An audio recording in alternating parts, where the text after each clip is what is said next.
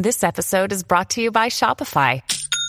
Forget the frustration of picking commerce platforms when you switch your business to Shopify, the global commerce platform that supercharges your selling wherever you sell. With Shopify, you'll harness the same intuitive features, trusted apps, and powerful analytics used by the world's leading brands. Sign up today for your $1 per month trial period at shopify.com slash tech, all lowercase. That's shopify.com slash tech. This is an interview with myself and BJ Campbell. No, I don't interview myself, but it's me interviewing BJ Campbell, who is the author of Hand Waving Freakoutery blog. He studies various aspects of the culture war, and I guess gun rights is another big issue that he tackles from a systems thinking, data oriented approach. Uh, he's really big into numbers. We don't get too into numbers, but we do investigate the culture war and how the way that media is set up is increasing the likelihood, he thinks, of all out internecine guns going off in the streets, conflict, and we investigate how to allay that possibility. I'm an engineer and I'm a nerd, and mostly I stayed in my lane for a very long time, you know, but I'm also a gun owner. And normally I would just kind of sit back in the corner and, you know, share libertarian memes and laugh and drink beer. But, um, hmm. you know, around, I guess, what year is it 2018 around towards the end of 2017 and beginning of 2018 just the you know the media freakoutery has amplified mm-hmm. you know by leaps and bounds since the election the trump election and people have got started getting a lot more personally hostile and social media and stuff even with their friends and um mm-hmm. and they started sharing a bunch of articles that were just kind of either objectively wrong or based on bad data or both at the same time. And it was driving me crazy. I having to, I, I felt obligated to keep correcting, you know, over half my friends are liberal and they're all just buying into this media stuff. Mm-hmm. And I got so tiresome that I started saving the same, you know, long corrections so I could just copy paste them into Facebook feeds. Yeah. And then I was like, well, nobody nobody reads those long ones anyway. So then I turned them into Facebook notes, and then people are like, "You should make this public so I can share it." And I was like, "Okay, great," but then they're going to be tied in my personal profile. And so I was like, "Is there a place I can stick them?" So I stuck one up on Medium, and I cleaned it up a little bit, and um, I made the graphs a little bit nicer because I'm a nerd for data visualization, and um, and it sat up there a few days, and then I decided to stick it over on the Libertarian subreddit, and bam, it was it was disgusting. The thing went viral. So like, holy shit! Wow. Mm-hmm. I can click a button and make a little bit of money off this. This is way better than Facebook. and you're not and, losing any friends. You're just gaining. No, them. well, well, I don't know. I mean, it's like I might if, if I am losing friends, they're not at least you know they're not telling me about it. So, hmm. and then um, and you did a series on gun control, yeah, or at least gun statistics. Yeah, it was, it was six or seven articles, depending on how you want to count them. And um, I just kind of pick, picked a topic and then dealt with that topic until it was done and moved on and kind of dealt with the next topic. And I was building a case to what I can see. I'm not opposed to changing gun laws, but if they're going to be changed, they need to be changed rationally and based on mm-hmm. like reality instead of freakoutery, you mm-hmm. know? Mm-hmm and um, and then by the time I had the thing done, I started looking kind of deeply at the traffic numbers in it, and I had this kind of realization of what was actually going on that had to do with you know social media and Facebook and everything. And I just like you know my mind exploded. I was like, oh no, I think I can see kind of why what's driving everybody apart here. And so then I hmm. started writing about that stuff. Yeah, and you know which really is kind of in order to understand any of that, you're you've got to come up with some analysis tools to unpack the culture war itself, you know. And then, mm-hmm. of course, those articles got no traffic because nobody wants to read about that.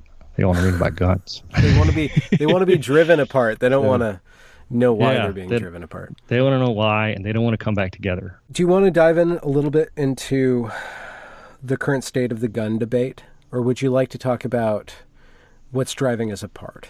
I, I, think I can't powerful. get to the driving us apart part until I tell you how I got to that topic because I got to run through sort of the stuff that was driving me crazy about guns, you know, mm-hmm.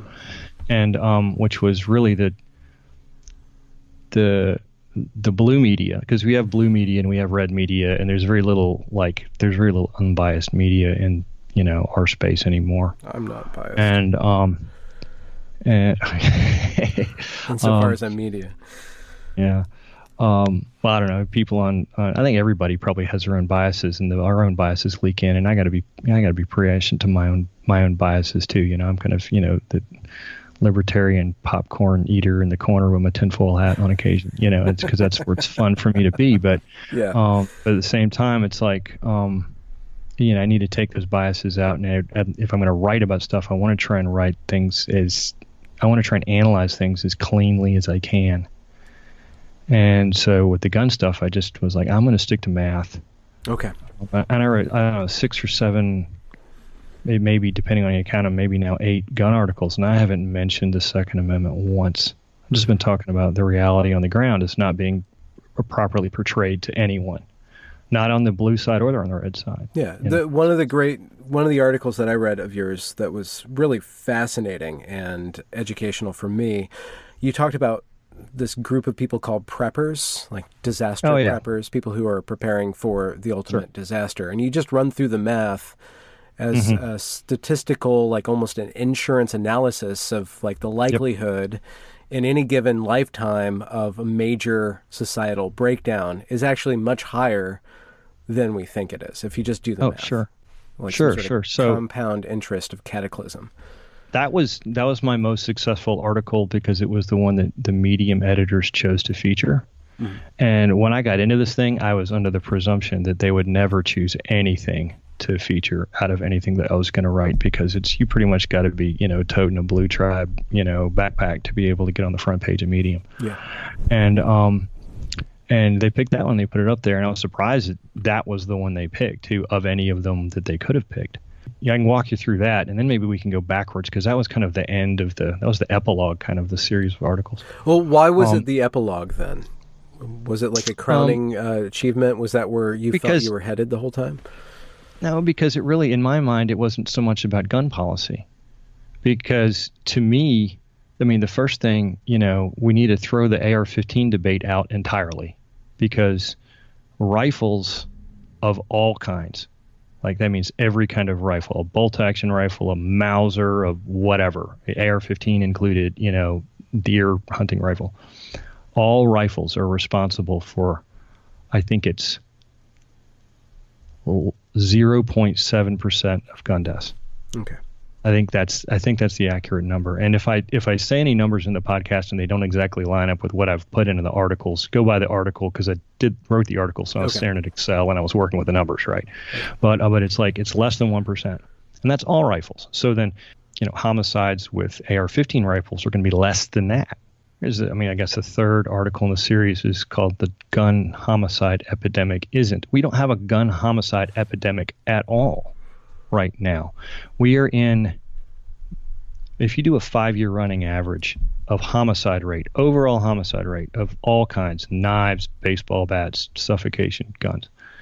If you do a running average of the homicide rate here in the United States over a five year period, and you do that math for the entire last century, we are tied for a century low.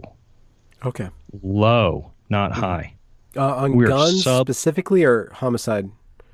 All homicides. Okay. all homicides. We are under five per 100,000 right now. The last time we were that low, the Beatles released Hard Day's Night. It was the 1950s. Huh. Okay, so if we want to have a conversation about homicide that's honest, the first thing we have to do is pat ourselves in the back for having a homicide rate Okay. that's so low All right. right? You know what I mean? Yeah. But nobody's doing that. Like like the the blue media won't mention that, and the red media won't either. And when I Um, put that article out, it got no traffic, and that was really surprising to me because this is like it's almost conspiracy le- theory level stuff. Like, why would nobody know this? And if you try and bring this up to somebody, they they'd say those numbers can't be right. You must have cooked those numbers. I grabbed them off the FBI website. Mhm. Oh, and The- there was almost no research involved in that, right? But nobody knows that. Why doesn't anybody know that? Well, okay. So it's because nobody wants to tout that because that doesn't feed into agendas. That's the obvious thing. Well, I think that that might be part of it. But I think the other, uh, but I think there's something deeper going on, because it's like you can claim that all media is agenda driven by politics, and that's an easy claim to make, and you can rattle that saber. And I don't think it's necessarily true. Hmm. There is one overwhelming agenda that all media has, and that's to keep the lights on. Yeah. It's to make money. Yeah. Right. And the way you make money now is with clicks. Yep. And the way you get clicks is by making people scared. There used That's to be an it. adage that if you're not outraged, you're not paying attention. But the media is, if they're not outraged, they're not paying attention. And so we need to get them outraged. Right. It's right. Yeah. Right. So it's like anything I mean, that tells you to chill out is by definition not something that's going to gain traction in the way that shares, it's now. Nobody shares chill out. So this is what I hmm. um, I discovered when I went across this whole series of articles is that any articles that I wrote that were useful in a culture war argument on Facebook got a tremendous amount of secondary sharing, and that's hmm. where almost all my traffic came from. Right? You get, you know, if I if it hit Facebook and Tumblr and, you know, yeah, these sorts of things, then it was like they got a huge number of hits. So it's not necessarily the media quote unquote, the media's fault that this is the way things operate. It's more about human attention.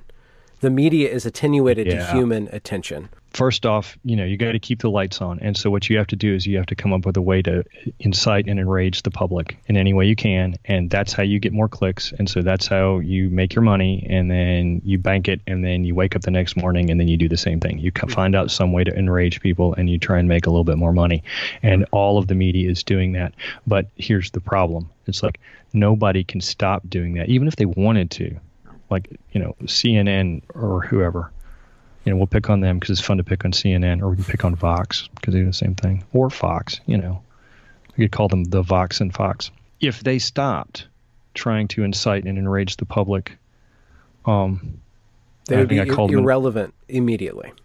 Right, they would lose traffic to somebody else who was doing it. Yeah. They would lose market share. Hmm. Right. So they can't stop because if they stop, then somebody else who doesn't stop will get the money. Hmm. So you're stuck. It's the whole thing is intractified so that it must keep peddling, you know, freakoutery. Yeah. And that's why I named the thing hand waving freakoutery when I finally picked like a publication Your name blog, because it's yeah. really what this thing is all about, right? Yeah. It's like this is this is the problem is that everybody is stuck yeah. doing this. And you talked about attention spans.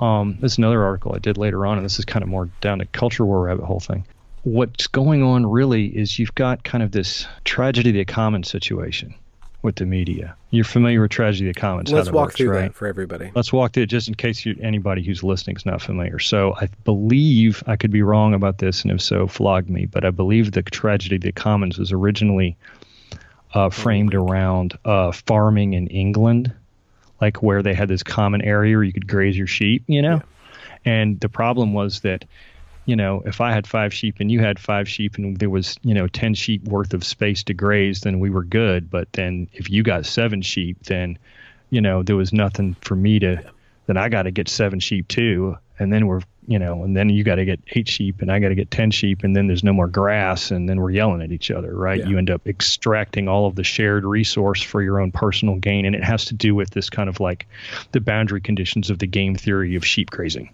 This is before game theory was really described, but they called it the tragedy of the commons back then. And then what do you, well, how do you, how do you fix that? It's like, well, you need the, you know, Bureau of Land Management to make sure that you ha- have a limit on who, how many sheep people get you know, sheep grazing permits, you know, whatever, yeah. that kind of thing.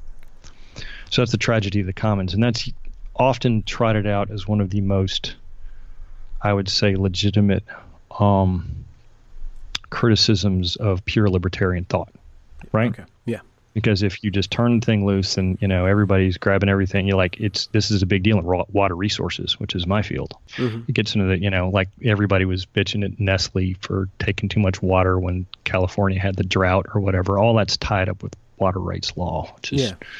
you know, on the East Coast, I don't have to deal with that very much, but that's kind of where that comes from. It's but it's an example of, of where the libertarian ideas break down.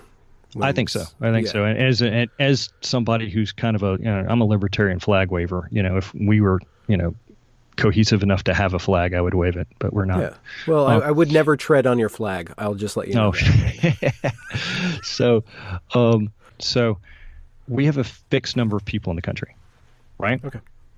And each of us only has so many hours per day that we can stay glued to our, you know, cell phone looking at news. Yeah. Right. Yeah. Okay. So that's a fixed resource.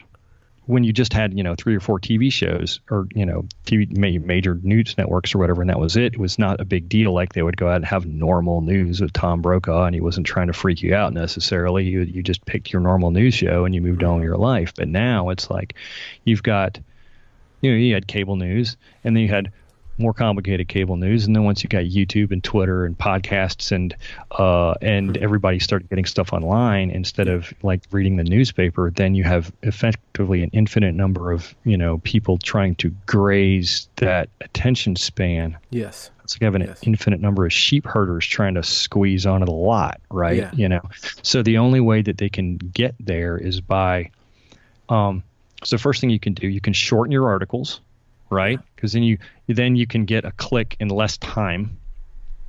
Mm-hmm. Um, you can uh, you know freak people out about like you can increase their anxiety, um, or you'll you'll do other things like you'll have you know stories that um, talk about you know that peddle envy. Like, look how rich this guy is, you know, yeah. whatever. So that's your like you your celebrity. Feed upon stuff. the easiest emotions like really if you break it down it comes down to like three main things it's like doesn't just encapsulate what the media is doing but also what people are doing on social media because we're all doing this like when yes. you're on facebook you're self-publishing yes right and when you're on twitter you're self-publishing yeah. and you're trying and you're well you're exploiting you're, yourself even well, yeah, you're cruising for the likes, and the reason you're cruising for the likes is because you get a dopamine fix when somebody likes your stuff, mm-hmm. right? And mm-hmm. dopamine is like the same thing that gets you high from gambling mm. or smoking or drinking, you know, the, the three pillars of a fun Saturday night. and you get addicted to self publishing and you want people to encounter, you want to get the upvotes, you want to get whatever it is, you know, from Reddit or that kind of thing. And so your your posts and this is in profit media and also in you know personal publishing which is what social media is it's like it breaks down to like look how great my life is picture mm. right like, look at me on a beach, yeah. or like look look how terrible the world is. So this is like yeah. Trump or Hillary or racism or privilege or, or whatever, you know. Mm-hmm. And then your third thing is kind of look at all these rich motherfuckers, you know, where you have like Caitlyn Jenner or Elon Musk or the Queen of England or, or all these kind of things. Mm. And um, and then you have sort of general free category. But though like those three categories, which is how social media plays, mm-hmm. they're like those three things create a false picture of the world. Yes. Okay, and they create a but picture But it's a vivid of the world. picture. It is a vivid, beautiful picture of the world as being uh, uh, full of resources that other people have. Yes, and that y- that your resources are less than their resources, which activates the sort of resource scarcity neurons in your brain. And this is this is a Brett Weinstein thing. You ask Brett about this because it's something he was talking about on Rogan, and um, and so when your brain has this perception that you're in a resource scarce position, even when you're not in a resource scarce position, you tribe up. Oh, because okay. that's what the tribes used to do back in the old times. Like it's mm-hmm. like if you've got a tribe of 100 farmers and then, you know, 10 miles down the road, there's another tribe of 100 farmers and there's like, or, you know, hunter gatherers and you only got so many banana trees you got enough bananas for everybody. You're friendly with the tribe next door. Yeah. But if like suddenly there's a banana drought, well, you got to make sure you get those bananas so that yeah. those other guys they can't get those bananas, right? Yeah. So then you got to what do you do? You end up with war and stuff. You end up with violence and sort of your your uh, latent, you know, uh, uh, ape programming to shift into things like into modes like war and genocide starts to make more sense. Yeah, but uh, and, so far it, it it's purely virtual. Like we're playing at war We Yeah. we're di- it's a disembodied war. It's a Yeah. and it's a war over opinions, and so it, it starts to play with the uh, the resources of opinions, which is language, which is the main thing that I critique. When I critique Right. popular culture, I go down to the language and I, I show how people are using words because that's what people are battling over. At least one contingent. The progressives are pretty. That's what you and usually what they end up fighting over is, is the words, is the framing and stuff like that. But um, but it, that that's because if you can shape the language, then you can shape the attention, and then you you uh, you gain more supporters, you gain more more of tribe, or you gain more righteousness, which means that Yeah, I, I think that's I think that's a, a, a legitimate point. And but one of the things that I think I've seen, and a lot of people who are like um, in this sort of trying to analyze the culture war space, is they're definitely taking an epistemological approach, right? They're like trying to unpack the what are the the source beliefs of this you know tribe versus that tribe, and how they're using language and how they're doing this, and how these things like you know fit together or fall apart. And you know, for me, it's like there's another layer. It, well, you know, I, I'm like I'm less worried about like you know that seems like details to me. That kind of seems like who's shooting at who in this virtual thing. Like I'm a lot more worried about why it's cropping up in the first place. Okay. What's the incentive? You Yeah. know, and and I think the incentive is just like you know is the media banging into echo chambers to try and get clicks Yeah. and um, and it making people anxious and driving their sort of latent programming toward to tribe up Mhm. because that's what happens when you when you feed these echo cha- you you people get more and more self-righteous and they are more and more likely to exclude or disbelieve other people based on a tribal affiliation and Yeah. and that kind of thing and you're starting to see it now in in polling data people are much in like there's a, a significant number of blue tribers and red tribers right now that are like would get very angry at their children if they married someone from the opposite tribe kind of like kind of like like you know white and black used to be in the 1950s or whatever like guess that's who's right, coming home for dinner like you could remake that movie or you know whatever with a republican and a democrat if you wanted to Yeah. or now Absolutely. you know and it'd be it might even be nastier you Yeah. know so um But you, you already, we've already covered that the media itself isn't to blame. The media is driven by the need to keep the lights on. So It's the a media is shaping flaw. itself. Oh, it's a business model flaw. So is there a way for the the model of media to actually be new media? Like there's this phrase "new media," which just means the internet. But I, I wonder if like Mm, yeah. there's an actual new media of the way that we interact with information that doesn't feed into this whole tribalistic echo chamber line. I've been I've been working on that for a long time, dude. I, it's it's really hard pu- thing to try and puzzle out because, like on the surface, it Yeah. it's almost seems to me like the answer is no.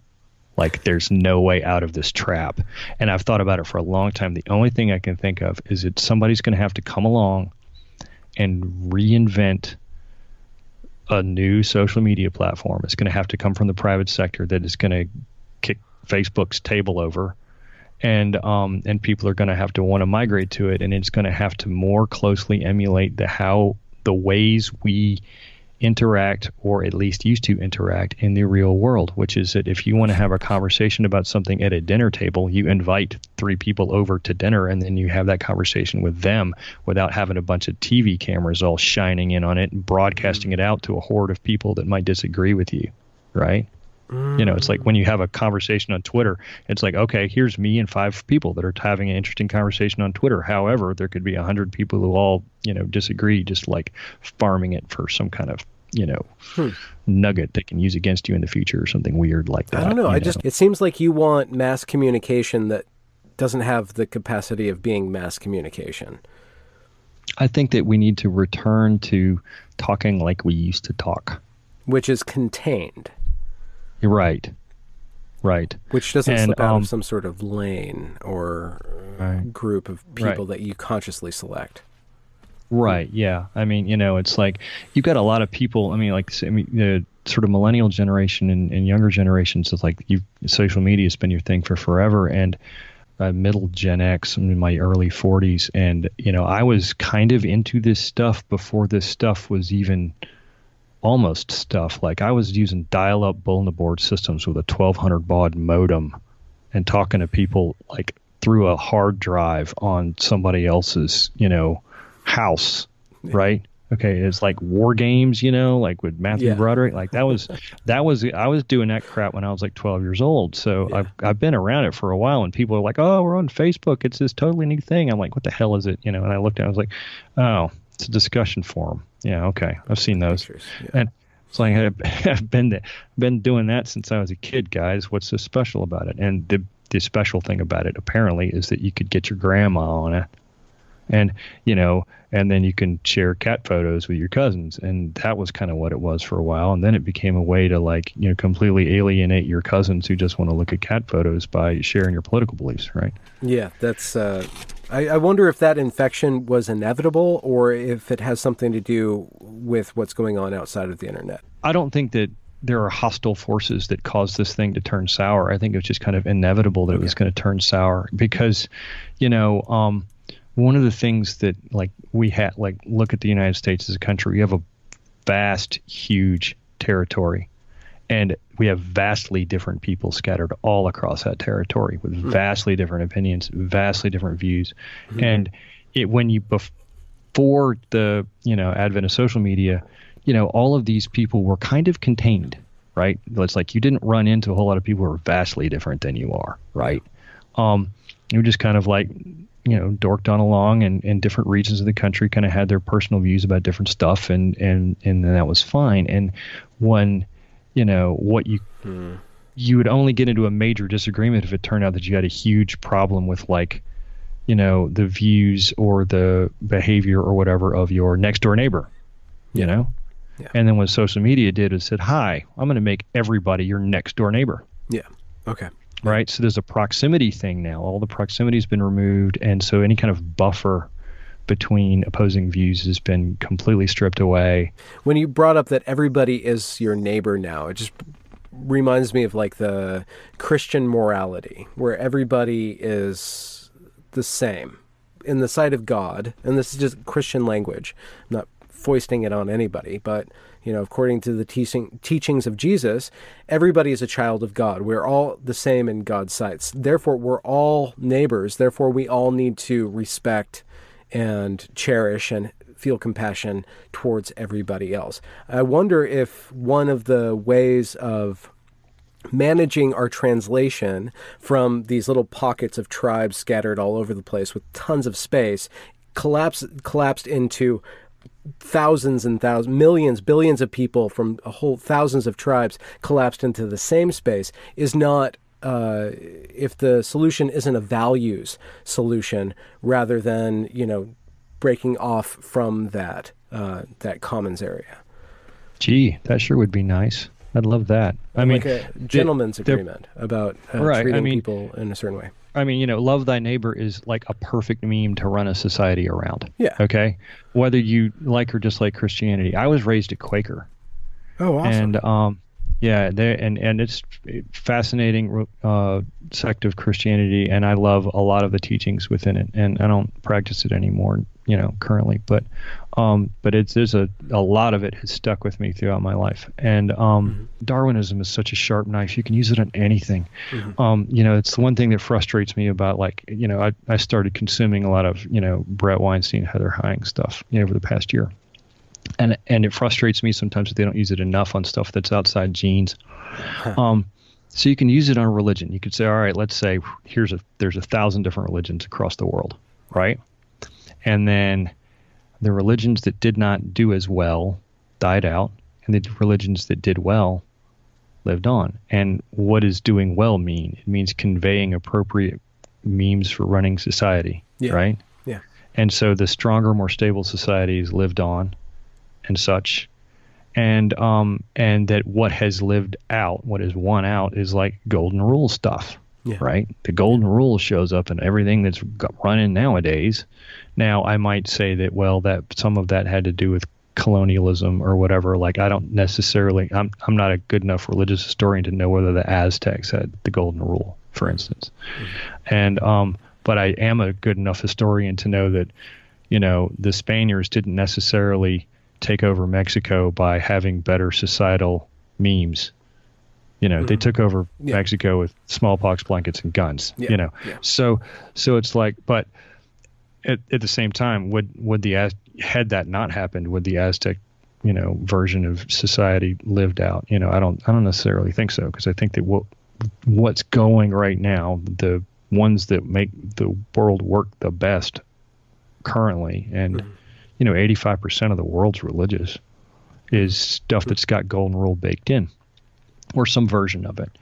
And so, yeah, it'd be nice if we could try to rebake the golden rule and give it to and re-indoctrinate people in the United States to it. And I think that we might have lost that. You know. Well, you know what? Following Darwinian logic, uh, insofar as we don't bake certain virtues into our uh, social media and into our media, it will eventually lead to collapse.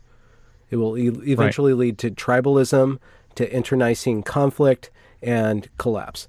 So, right. th- so it might be smart to put your eggs in the basket of internet communities that have core values that will survive, or not lead you into you know just uh, wailing all the time and, and chasing after envy, chasing after you know vanity, and what what was that third thing?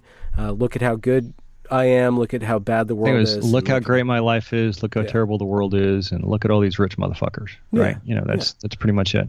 Let's let's dial it four steps back because if I go too much further down this, I'm gonna end up like crossing upwards and, and jumping ahead. So when I started looking at this culture war analysis stuff, I was like, I don't. I've been sequestered. I'm not like an academic that's looking at this thing for a long time. I kind of had to develop my own tools. And and when I did, I started looking at things like, okay, well, let's do a thought experiment. All right, what do you think sets mankind away from other species on the planet? You've got cities, you have um, division of labor, hmm. you have you know uh, social hierarchies, you have like you know large scale cooperation to be able to achieve vast you know civil infrastructure projects mm-hmm. and things like that to be able to make sure that everybody has the right stuff they need. You have yeah. agriculture. Agriculture is gigantic, right? That's like yeah. super important. But then on the flip side, you've got all this bad stuff too. You've got like war, and you've got genocide. Yeah. And you've you know what I mean? Yeah. Addiction. And uh, you have slave. You have yeah. slavery. Okay, so all the things that I just mentioned right now, the ants have every single one of them. Yeah. Right. They've got the cities, they've got the divisional labor, they've got uh, social hierarchies, they've got agriculture, they have slavery. Yeah. They steal other ants and make them into their slaves. Well, or aphids, even, yeah.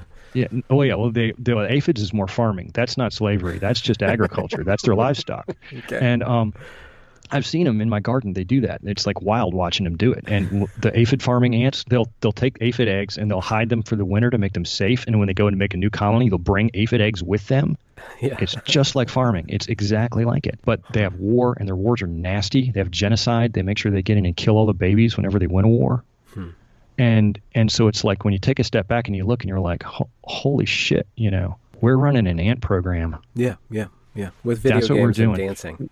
We're, yeah, we have like some other fluff on the side, but what makes our sort of society strong is how well they're able to emulate the ants, hmm. and that's creepy. That's a hmm. creepy realization. No, it's creepy. Yeah, it's very Borgian. Right? Yeah, it's it's it's like you know, wait a minute. Well, and, and you so you ask yourself, well, how do the ants do it? Well, um, if you ask an, like an entomologist, well, how do the ants know what to do? Because like you'll have one ant that he just spends his entire life carrying waste up from like some chamber up to the top and then dumping it off, and he makes six trips his whole life before he dies because his ant legs are worn out. You know, how does he know to do that? Because he's not getting central instructions. There's no like, you know, there's a queen, but the queen doesn't have a hive mind. There's no like radio, radio, and you know, hmm. whatever like that.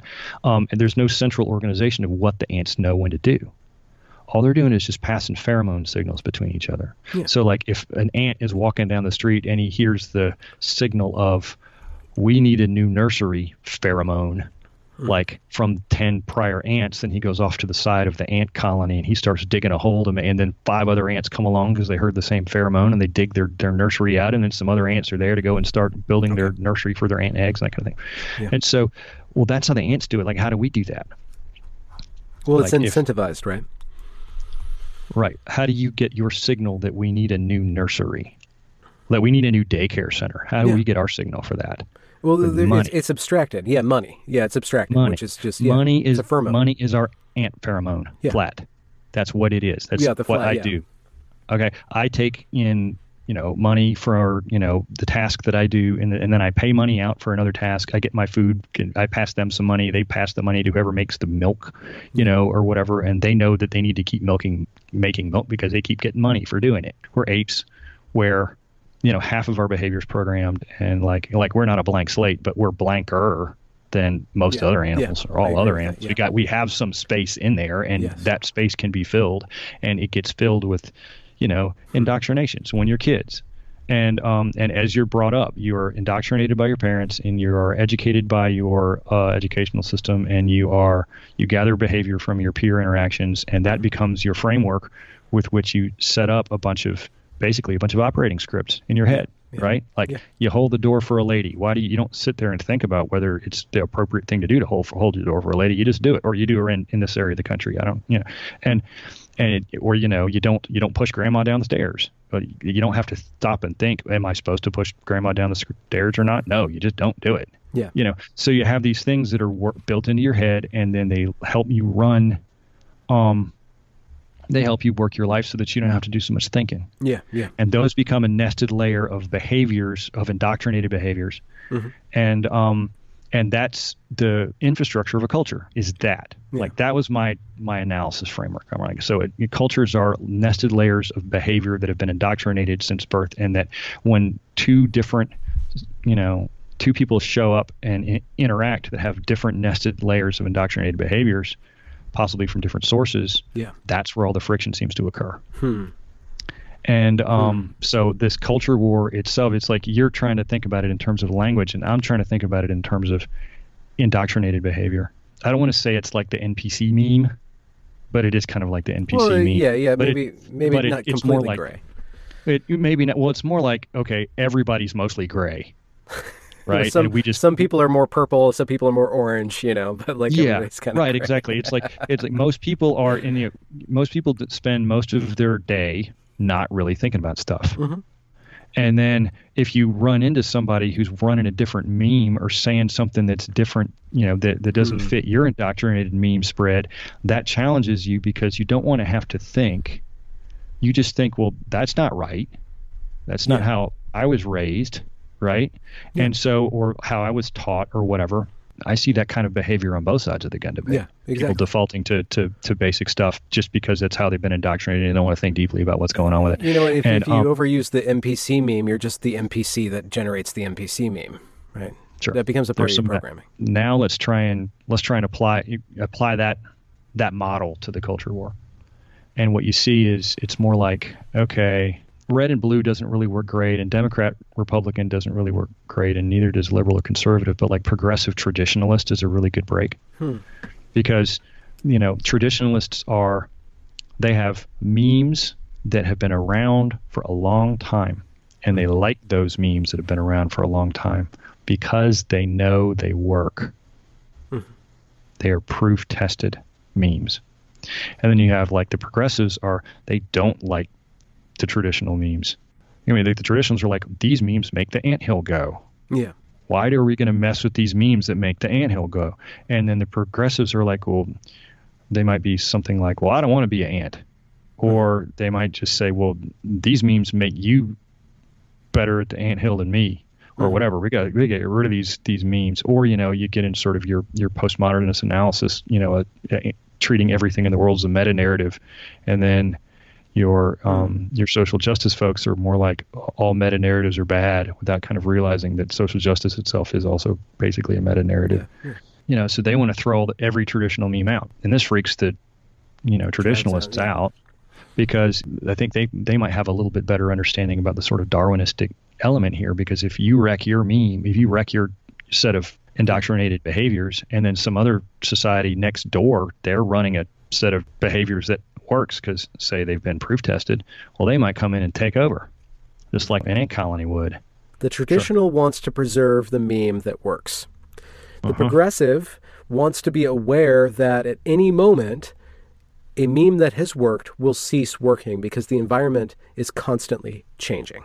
But you, you I think still some of the progressives nowadays aren't I think they're throwing tradition out just for the sake of throwing it out. Well, yeah. I mean, it's it's hard, it's hard to know, know, what's signal and what's noise. If that's just right. what we pay attention to, that's or true. if that's an Correct. actual uh, emergent, if that's an anecdote or actual data. But sure. what concerns me with academic. Uh, the academic landscape is that it seems to be so full of people who are, in principle, against Western society just because it's dominant. They're operating right. under anything that's dominant is inherently evil, and they want right. to dominate that which doesn't make sense, but they want to dominate it with something that's non-dominant because that's better. I don't know, but yeah, I have a, I don't know, like a lot of people that are kind of weighed into this kind of tiny corner of the culture war, the sort of like social justice stuff, uh, which I've spent a lot of time thinking about recently. Mm-hmm. Um, they're really worried about, you know, so the the social justice crowd taking over academia and this and that, and um, and I can see why they're worried, but you know, I have sort of a, a broader, maybe more dismal, maybe more futurist view of the thing. and I think it's kind of like, it's almost kind of, I hate to say it, but I guess I'll just say it. I think it's a waste of time to worry about what's happening in the universities because they're all going to go belly up in 15 years anyway. I mean, I think I think higher education is going to get, majorly screwed in, in the next 15 years because it hasn't stayed up with the times as far as you know delivery modes of their product, mm-hmm. and um, and it's not worth the money. Mm-hmm and um, there's way too much money being thrown at it. And the student loan thing was kind of a sham from the from the beginning. Mm-hmm. Like, um, you know, I mean, you kind of like student loans have kind of been so, a part of your framework probably for since you've been ever thinking about college, but they kind of became a big deal originally, like when I was in college. And um, it was like you know before I went to college, it was like when you went to college, it was because your parents paid for college, mm-hmm. right? Mm-hmm. Or they got they got a loan, and it wasn't like a federally backed student loan. It was like they w- took out a second loan on their house to get enough money to send you to college, and they'd send you to the college that they could afford to send you to, mm-hmm. right? That was just how it worked. And hmm. along came this idea of the the federally backed student loan program, and um, hmm. what it basically did was, I mean, it had some, it had a good intent yeah. and the intent that it had, it did achieve. In that there was a lot of there. I mean, there were folks that were could have gotten good doctor, lawyer, engineer jobs that were poor folks that couldn't afford to go to college, right? And so you want to try and get those guys online. You want to try and provide them the upward mobility that they have, and the student loan program absolutely did that. But the cost was that everybody went and got a college degree. Yeah, you, you leveled the, the playing field, but at the same time flooded the playing field. Right. Well, yeah. Um, the big problem is that everybody said this is going to pay for itself because everybody's going to go and be able to get a college level job now. But the the we ballooned the number of diplomas, but we did nothing to change the job profile in the United States. We still need the same number of garbage collectors and plumbers and baristas that we needed before. It's just now the baristas have college degrees. Yeah. And debt and debt. Right? And and so and so it's like in some ways the the the poor folks who are able to get ahead and get into their professional college style careers your engineers doctors lawyers accountants whatever those people got ahead you know surreptitiously on the backs of a whole bunch of other poor people going into debt. Hmm. the way the program was set up. That is it, pretty cynical but it, it well doesn't make it any less true it, that's that's pretty much what happened. And mm-hmm. when it got, it was extremely popular. Like everybody in Congress voted for it. It's big bipartisan thing. Everybody patted themselves on the back, and there's like, mm-hmm. you know, there's one angry dude in the back and gives an hour long speech about why it's stupid. And you know, guess who that was? It was Ron Paul. You know. And, not Bernie this time, huh? no, it's, and um, oh no, of course not Bernie. Bernie would have been for it. And um, and so and, and nobody listened to him because nobody ever listens to Ron Paul. And and we and, and then what happened also in was that that meant that a whole bunch of baby boomers they loved it because that means they didn't have to take out the loan or you know mortgage their home to send their kids to school. They saved a bunch of money, and what do they do with the money? They bought a six bedroom house, mm. which then fueled the housing boom through the 80s, really through the 90s and, and 2000s that led up to the housing crash in 2008, right? Mm-hmm. So in some ways, not only was the um, the success of the poor people who could become, you know, highly professional uh, folks at the cost of the rest of the indebted poor, it was also at the cost of the markets themselves hmm. once the thing crashed because of the overvaluing of real estate and all of that, right? So, but what's happened since, so that money is still pouring into the colleges. The colleges yeah. are growing like way faster than they need to be. And what they're doing is they're taking as much money as they can from every student as they can, you know, and they're pouring it largely into facilities upgrades like yeah. bigger buildings and labs hmm. and dorms and the dorms are so much nicer like when i went to college you were like in a bunk bed you know in a room and now it's like everybody's got their own like granite countertop suite or whatever mm-hmm. and you know your your athletic complex is like the club med i mean it's like you know modern universities are, are resorts. Yeah. Because they've got all this money and they're trying to spend it to try and entice more people to come and spend their debt there. Yeah and, they spend a whole um, lot of money secondarily on pampering the students with a bunch of student life programs, which uh, feature these weird. This is where we get this weird outcrop of equity and diversity and special rooms for every ethnicity and a lot of programs that make you feel good about yourself and that you're the center of the world. Like it's sure, not yeah, just so, physical. It's not just the physical. It's psychological. They're pouring a lot of money into making you feel like a pampered king psychologically. Sure, sure. You know, just like a resort would do in some yeah. ways. The millennials should be angry about their debt because they were sold a false bill of goods by their guidance counselors. Mm. Okay? Like they were told all you need is a college degree, doesn't matter what the degree's in, go get one. That's what they were told in high school. And they were too young to know that that was bad advice. Hmm. Right? And the reason why the guidance counselors are telling them that is that the guidance counselors are under pressure to increase the number of people from their schools that get into college, hmm. right? And the reason why they're under that pressure is because then the, that's what their school ranking is based on in the hmm. public school rankings. And a higher ranked public school means that your home value goes up, and your home value, and, and so the school board wants, and that that's where their money comes from, right? Their money comes from property taxes. That's so shitty. That's so fucking dismal. do you, are you starting to see how that whole thing's it's just so satanic now? it's just so like like i can't believe that this is i haven't written this article yet. I'll eventually get around to writing it. I'd like to put some numbers to it but that's basically what oh, happened. Oh, god. Okay? And that's especially gets amplified with the whole housing market. Everybody's buying houses that are way too big and, and everything else like that. The whole thing just gets like you know boiled up into this deal where there's so much money and so much everything's all blooming into the universities. What you have now is you have people getting you know, a quarter million dollar degree. The degree is basically just a hiring signal for your first job. Mm-hmm. Because once you've had a job, when you switch jobs, they don't look at where you went to college anymore. They look at where you worked last. Okay. And they look at how good you are at what you do. They're spending a quarter million dollars on stuff on a lot of times stuff that basically equates to a hobby and a you know, a hiring signal.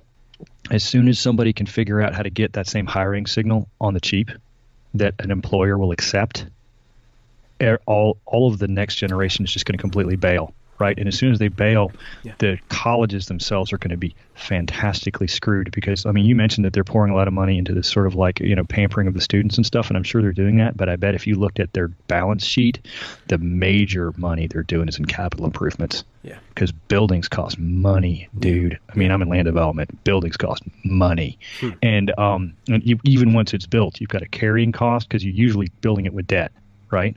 Mm-hmm. So you got to pay that debt, and then you're also got to um, you have operations and maintenance, you got all this kind of stuff, and if your whole facility empties, I mean, what do you do? You know, and then what's going to happen with all these people with uh, debt?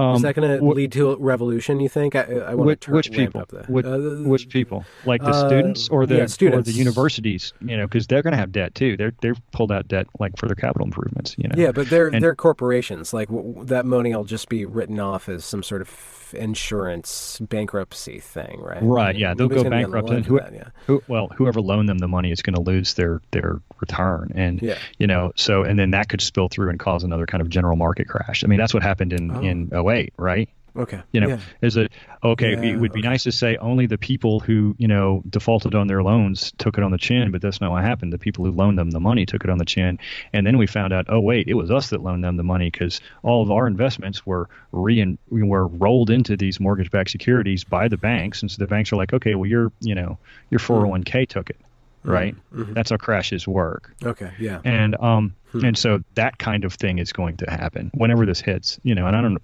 I don't think it'll be in two years. I think it'll be in, it could very well be in 12 mm-hmm. So you know, we we got sidetracked with the college thing, which was a lovely you know, bunny event. Well, let's let's to. let's bookend that. Let's let's wrap that up. The yeah. main reason why that I'm not like I'm not personally kind of like freaking out about the sort of like social justice, gender studies program stuff, like sort of like the the James Lindsay, uh, Helen Pluckrose triad. You know, those yeah. guys are doing all that stuff right now. It's like they're like trying to restore like you know this structure to the academia. They seem to me to be trying to plug holes in a link in a leaky boat that's on its way towards a waterfall. Yeah. Okay. Right. So I'm like, I'm not that worried about that stuff. You know, it's like, well, the market will resolve it. Oh yeah, that's going to get. It's resolved. worthless unless it has some worth. It will be completely dissolved and that's you know that's how the system goes man yeah. it's like okay. you know worth is rewarded and it will eventually you know huh. that's every time it it just takes a while huh. to catch up sometimes I view this as one particular battle in an overall culture war. And my fear is not necessarily about who gains control of the university. My fear is really more large scale. I'm afraid people are going to start shooting each other. And, and that's, that's, why you want everybody be, to be armed? Yeah, now we're back to guns. All right, it took a long time to get back there. that's not oh. necessarily why I want everybody to be. That's why I want to be armed. You know, yeah. in case everybody starts shooting each other, I want to be able to say, "Oh my God," you know, well, okay, I got mine. Go over there.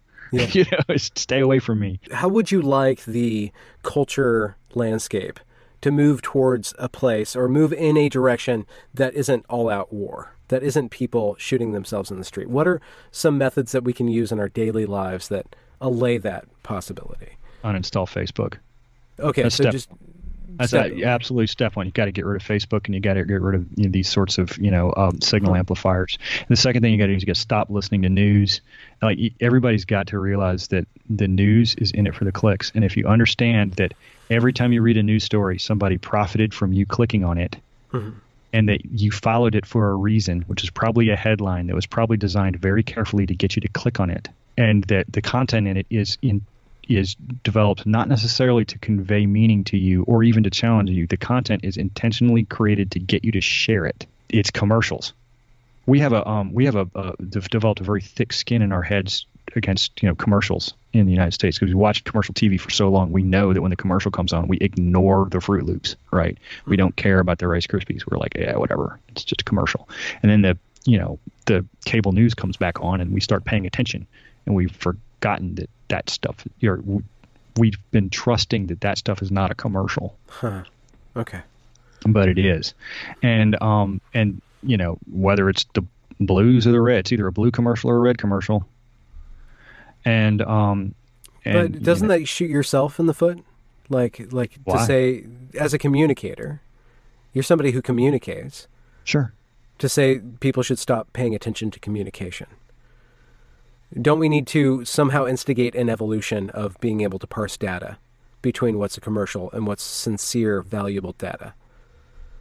Yeah. Are, are, you, are you advocating just complete unplugging, like a, a Luddite? Uh, well, I think modality? that that would be the safest thing to do, and I think if you do plug in, you need to make sure you, you're very critical of what you're everything you need to be critical about. Okay. Like everything, if especially if you agree with it. If you read so something, you unplug or become completely paranoid. um, I don't know that being critical is necessarily okay. paranoia, but yeah. um, but the stuff you need to be the critical the most about really is the stuff that feeds you what you something you agree with. Hmm. Because if you agree with it, chances are it's more likely that it was designed for you to share it, and then here we go, right? Yeah. Okay. It's and then you're contributing to the echo chamber problem. You're amplifying a signal. Is it right? You know, I mean, mm-hmm. there's so much gun stuff that I went, you know, and and debunked. It was like one article after this, debunk this, debunk that, debunk the other. You know, I mean, the first article was about. Are you aware that there's no bivariate correlation whatsoever between gun ownership and gun homicide rate? Uh, what's bicorrelate? Bivariate. Bivariate. Bivariate. If you plot gun ownership on one on the y-axis and gun homicide rate on the x-axis, or vice versa, there is no correlation. None. Not in the United States. Not internationally. Not among uh, um, developed countries, not among European countries. Nowhere is there a bivariate correlation, and you know, there is some buried multivariate correlation sometimes, but it is way less uh, impactful hmm. than things like Gini coefficient. And so, what does that mean? It's always it. What do you mean? Uh, what does it mean that, that there's no bivariant correlation between okay. ownership and right. homicide? Okay, so so like you know Vox or Mother Jones or Everytown for Gun Safety are going to put up this graph, and it's going to have a whole bunch of data points. It's going to have a line going through it, and it's going to say, "See, look, the more guns there are, the more gun homicides there are." Right? I think I read a big article about that, and each of those things that I just mentioned has written those articles over and over and over again. Let's say, look, more gun homicides, whatever, and they have the and the graphs, and they look right and then if you pay really close attention to the y axis, they're not measuring gun homicides, they're measuring gun deaths.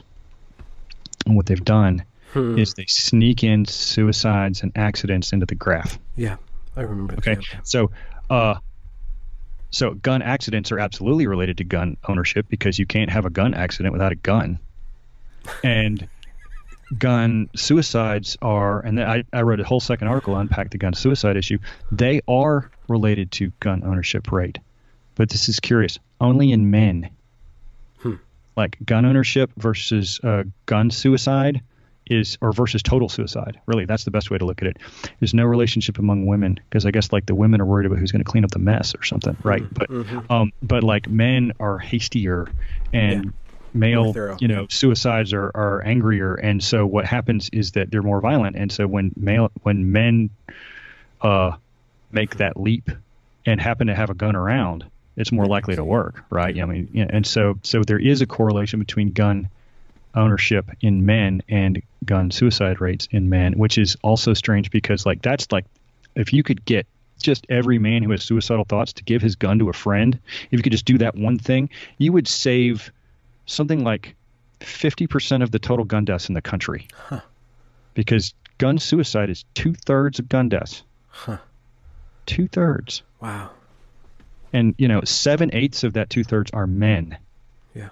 The gun death problem is a men's health problem. Yeah. But that does not play in the blue media. Yeah. Because nobody's, you know, no feminists are going to march on Washington for men's health and and uh, because that doesn't fit the narrative. But men aren't going to walk march on Washington for men's health because they look like a bunch of pussies, right? so, so the like nobody wants to talk about that, but that's the actual problem yeah, behind gun yeah. That's right okay. there. If yeah. you want to define gun deaths as your problem, that's the problem, and nobody wants to talk about it. Golly, like if the NRA were to realize this, maybe they do, maybe they don't care. I don't know. They're kind of like just in a Republican shill organization right now. But hmm. if if they were to realize that and they were to have like a giant sort of suicide awareness thing among their members, just to hey, give your gun to a buddy if you're having bad thoughts, just something like that that was just kind of permeated their literature, hmm. they could probably save five times the number of lives per year as total number of domestic violence deaths. Huh. There's that big of a difference in wow. the numbers. Okay. It's tremendous. It's like it's like wow. It's huge. Hmm. So and, when we um, when we look at the facts like that, how, yeah. how do you publish those facts? How do you how do you incentivize the sharing of a fact like that? Something that stands in direct uh, opposition to our our nature. Got me, dude. That was women. that was what I was running into when I was writing these things. I like you know that was okay. So the suicide article is Article two. The no no correlate no bivariate correlation was Article one, and it got it got picked up. God, dog, somebody threw that article up on like the Donald on Reddit. I didn't put it there, and it got a huge amount of traffic from that. And then the third article was about, hey, look, there's actually no homicide epidemic. Nobody read that article. Huh. And then, um, you know, what was the art, fourth article? Oh, you know, uh, was looking at buybacks. Like, would a buyback work? And it's like okay, yeah. the, the mathematics on that just don't work. They're impossible because first off, like Australia's buyback, it didn't get all their guns. They got like I, think, I can't remember what it was, like forty percent of their guns or something like that. Okay. And in order to get us down to where Australia's numbers are, we'd have to reclaim like over 90% of the guns in the country because we start with so many more guns than they have. Yeah. Just yeah. mathematically speaking, 40% of the guns in the world today are in the hands of U.S. citizens. So then, what do you think all the ink spilled about the gun debate is really about? Is, uh, other it's about than driving anxiety kicks. Okay. driving anxiety, getting clicks. That's okay. it. Huh. That's it. That's all of the and and that's and really on the on the red side too, right? Yeah. I'll give you a great example. Holy crap! So you know, uh, you ever heard of a guy named Kurt Schlichter? Mm-hmm. He's a conservative pundit, writes for Townhall.com. Yeah. Um, he's just like he's he's red culture war. Uh, Democrats coming to kill you. All this kind of a communist, just that and the other. That's, he makes a lot of money peddling clicks, right? He got a somebody tweeted him my uh my article on the um that you mentioned originally, the one about the um the preppers. Uh, yeah, the surprisingly solid mathematical case of the tinfoil hat gun prepper. Somebody sent him that article, and he's like, "This article is great." And I was like watching him on Twitter, and I was like, "Oh no, here it comes." and he wrote a, a, like a an article that was long and complicated that com- continually referenced my article and quoted it and cited me and it was nice to be cited but he was like i told you guys you know math says that everyone should buy an ar-15 rifle. I'm like oh shit. God damn it. This is like the exact opposite of what i was going for. Like trying to explain people that like hey some of us are kind of worried that like the preppers aren't prepping to like fight the government. They're worried about like protecting their rice while a bunch of other people try and you know take over the government or people fight over it or whatever. And the preppers aren't prepping for war; they're prepping for survival while other people war. Well, given all the, and, that you, that you've said about um, the misuse of the information that you provide, and that any information that you provide that goes viral only goes viral insofar as it feeds into anxiety, are you uh-huh. going to stop putting out information? I don't know, man. Um, or do you do well, you want to figure out how to sculpt information? Well, it was kind of why I shifted over to sort of this culture war analysis stuff. Is is like one of the things I wanted to do was like I put my tag up on Medium that I was a conscientious objector to the culture war, and I am. I don't like it. I think it's stupid. I think it's going to drive people to shoot each other, and and but the only way you can figure that out is to like analyze it, mm-hmm. like try and figure out why it's happening. Yeah. And so that's where my head's been at right now. Yeah. And um, and the other thing too is that I mean I just I spend too much time thinking and I get too deep on some of these thoughts and I can't sleep until I get them down on paper. You just give your gun and to your buddy. I'm not at all suicidal. I, I, have two kids, man. All right, all right. I, you know, I, I got It's a bad joke. Yeah, yeah, yeah. That's that's and, and but you know, hey, this is one thing to say. If if you have any viewers and any of them are suicidal and they have a gun in their house, give it to a buddy. Seriously, if one person does that out of your entire YouTube channel, mm-hmm then your entire existence as a YouTube broadcaster will be like vilified, you know, oh. or well, whatever, whatever the right word is. Right. You know, because that's that's a big deal. Yeah, that's a big deal. And um, uh, but the cultural war is more nefarious. You know, I I think that the culture war is eventually going to lead to people. You know, like as people continue to continue to tribe up. Hmm. You know, these things turn into violence eventually. Like think about it this way: if you are if there's a cliff and you are steadily walking towards the cliff and you cannot change course, all you can do is speed up or slow down. You're going to hit the cliff eventually. Hmm. You're going to fall off of that cliff eventually, and the cliff in this case is you know is people shooting each other. What would a civil war and you know a second civil war in the United States look like? Like I was talking about this kind of stuff and more. I got a tremendous amount of shit from people. Oh, this is all bullshit. You know, Vox writes this big thing. Oh, people need to stop writing about the second civil war. And then, God dog, Ezra Klein dropped something like two days ago was like, we're in the second civil war right after the midterms. like you just while you were editor of Vox, you were saying not to do that all right, whatever. Well, okay, yeah, whatever. he's like, oh, okay, right. well, this is what's getting the clicks today, you know. Yeah. And um, hmm. but you know what it would probably end up looking like is some kind of low grade conflict where people ended up, you know, uh, uh, uh, it's kind of a continuous running shooting thing, but it doesn't take very many people. You know, mm-hmm. like the entire Syrian civil war, which is a god awful horrible thing. Only one percent of the population of Syria are combatants. Mm-hmm. Mm-hmm. Right. Um, I was reading something really recent uh, on a um, a blog. It's a sort of a conservative, you know, this is a popular conservative gun blog called Forward Observer. And this is kind of his shtick. He's looking at this, but he's looking at it tactically because the guy's a retired Marine intelligence guy. And and it was actually kind of made me feel a little bit better about the thing because I mean we have had we, we've got a rise in political violence going on right now. The mm-hmm. hot button one was all of the mail bombs, right? Yeah. But like a month before the mail bombs, there was a bunch of ricin bombs that were sent to Republicans, and um, mm-hmm. And then you had a, you know, there's, you know, some Democrats shot up a, a Republican um, campaign yeah. office, Florida, and then there was, um, you know, I mean, there's there's stuff going on on both sides of it right now. But the thing that's kind of nice that he pointed out that I hadn't fully thought about, I just kind of been looking like, is the violence increasing? He said the thing that you got to look at is that as long as it's lone wolves, it's not a war.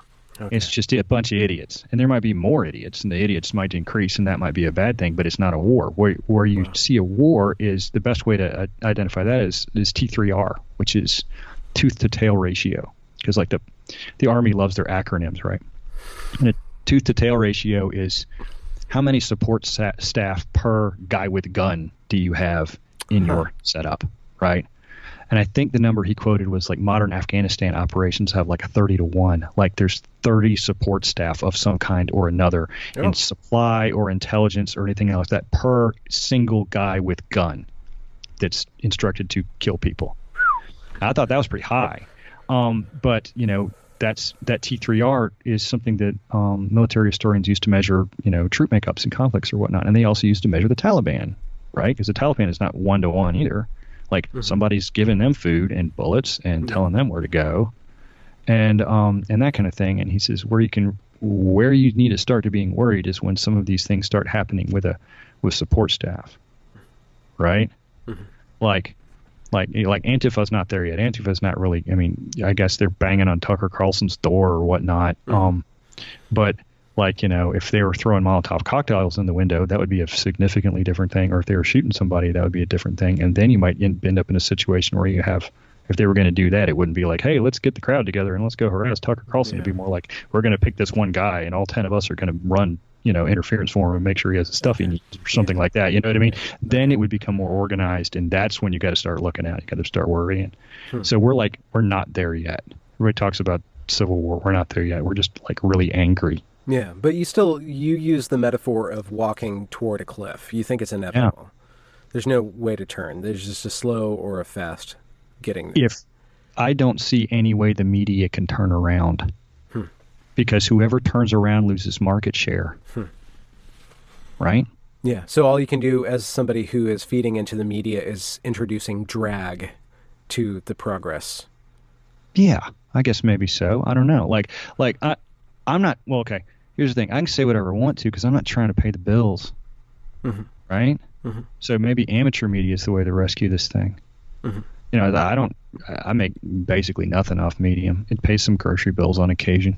Mm-hmm. Um, but hmm. you know, the but the people who are trying to make money and have like a full time job, yeah. you know, and they have a company that they got to, you know, maybe they even have stockholders or whatever. Those people can't turn around because if they turn around, they lose market share. Yeah, that's the thing that freaks me out. Hmm. Is that the business model as it's set up right now has no way to turn away from that cliff. It must okay. step towards the cliff because it's a it's a tragedy of the commons issue, like we're talking about kind of at the beginning. You know what I mean? Mm-hmm. Mm-hmm. That's what scares me. It scares the nuts out of me. And ever since I finished up the gun, like the the article you know the the gun series articles i started looking at the traffic and paying attention to which ones played and which ones didn't and started to figure out why and then kurt schlichter picked that article up and ran with it and i saw why he did that and i started to really see kind of how these you know arms dealing and the culture war is what they're doing that's what mm. the hmm. media's job is they're arms dealers and um, hmm. they now now that i see how that works it's like if your money comes from arms dealing it's like you can't stop selling arms yeah. And and so that's what scares me more than anything yeah. else. Is yeah. it's like it's like I see the the you know, I see kind of what's going on with the academia thing and mm-hmm. and I see that kind of stuff and that's an interesting that's an interesting thing. I don't think anybody in that is going to end up start shooting each other. Yeah, no. I think in well, eh, the overall the overall thing Twitter, I, you know, but yeah, but see, you know, the neat thing thing about Twitter, everybody's freaking out about like getting Twitter mobbed. Yeah. I keep wondering what I would do if I got Twitter mobbed, and I know what I'd do. I'd turn my phone off. Oh no, you know. it's like, yeah, I wonder. I wonder if there's a business business model for instead of selling arms, you, you, sell flowers, but flowers with thorns in them. You know, just enough blood is going to be leaked from these things that it, you know, it, right. it's not a car crash, but it's enough blood for everybody to look at. Oh, look at that paper cut. You know. Yeah, um, you know. I mean, the other thing about Twitter is it's. I mean, it's so full of bots anyway. How do you even know the mob is real? Yeah. You could you could hire a Twitter organic. mob Yeah. if you were, you know, Yeah. y- you know, if you got some money. I mean, like I, both Hillary and Trump, Yeah. both most of their, not most. I think it was like I read it was like 15% for one and 20 or 25% for the other. Were of their total tweets were literally robots. Both of them were doing Mm-hmm. it. I don't even know a Twitter mob is real. Yeah. People are uninstalling their Twitter because they're afraid of getting bad comments. Those comments Are- were are you- designed to be da- bad. yeah, they were. Why not? You know, Hmm. Or maybe you can make the Twitter mob become ineffective by monetizing Twitter mobs. There's an interesting like free market idea. If you Hmm. Could you build mean? yourself a, a build a botnet with a thousand Twitter accounts and then hire yourself out, and then once you get Hmm. caught, then everybody may oh man, this Twitter mob was fake. Well, if that one's fake, maybe I'm not worried about the next one. Mm-hmm, Right? Like Yeah, but you still have people like uh, people with good ideas who you were talking about very beginning, Scott Alexander, oh yeah, who still keeps below ground because he's scared of an actual backlash that will affect his job. Well, I mean, I don't think he's I don't mean scared. well, okay, because he, he he's not. Um, well, I mean, he just wants to make sure that he's insulated from any of that garbage. He doesn't even do Twitter anymore. I looked him up on Twitter. He hadn't tweeted in like half a year. Mm-hmm. Um, and uh, and and he just he just runs a website. The only thing that could possibly come back to him is a denial of service attack on his website. Like, Yeah. oh no, I guess I'll reboot my website. Oh Yeah. well, yeah, you know. Yeah. And um, you know, and by the way, definitely go look into that guy. That guy's I will. very he's he's smarter than me by a long shot. okay. Well, if you're smarter than me, then he's super smart. Then I- I know know, I'm really I don't know how smart I am, but I know that I know, like like it's like you go into you go into online communities a lot of times you can kind of take the lay of the landscape and it's and it, most of the time when I walk into them I'm like okay there's a few people here that are really worth listening to but most people are just full of garbage. And then you know you throw ideas out there and half the thing I post on you know forums is stuff I don't even believe. I'm just kind of curious what people say. You know what I mean? And um but if if people from who follow the, the, the community that's involved with Slate Star Codex, if they disagree with me about something, chances are really good I'm wrong and I need to pay attention. Hmm. And I really value that. I value that a lot. so surround yourself with a community that can vet you and vet your Yeah. ideas. Yeah. Oh yeah, try and be try and hang around smarter people than you. It's Yeah. really good practice.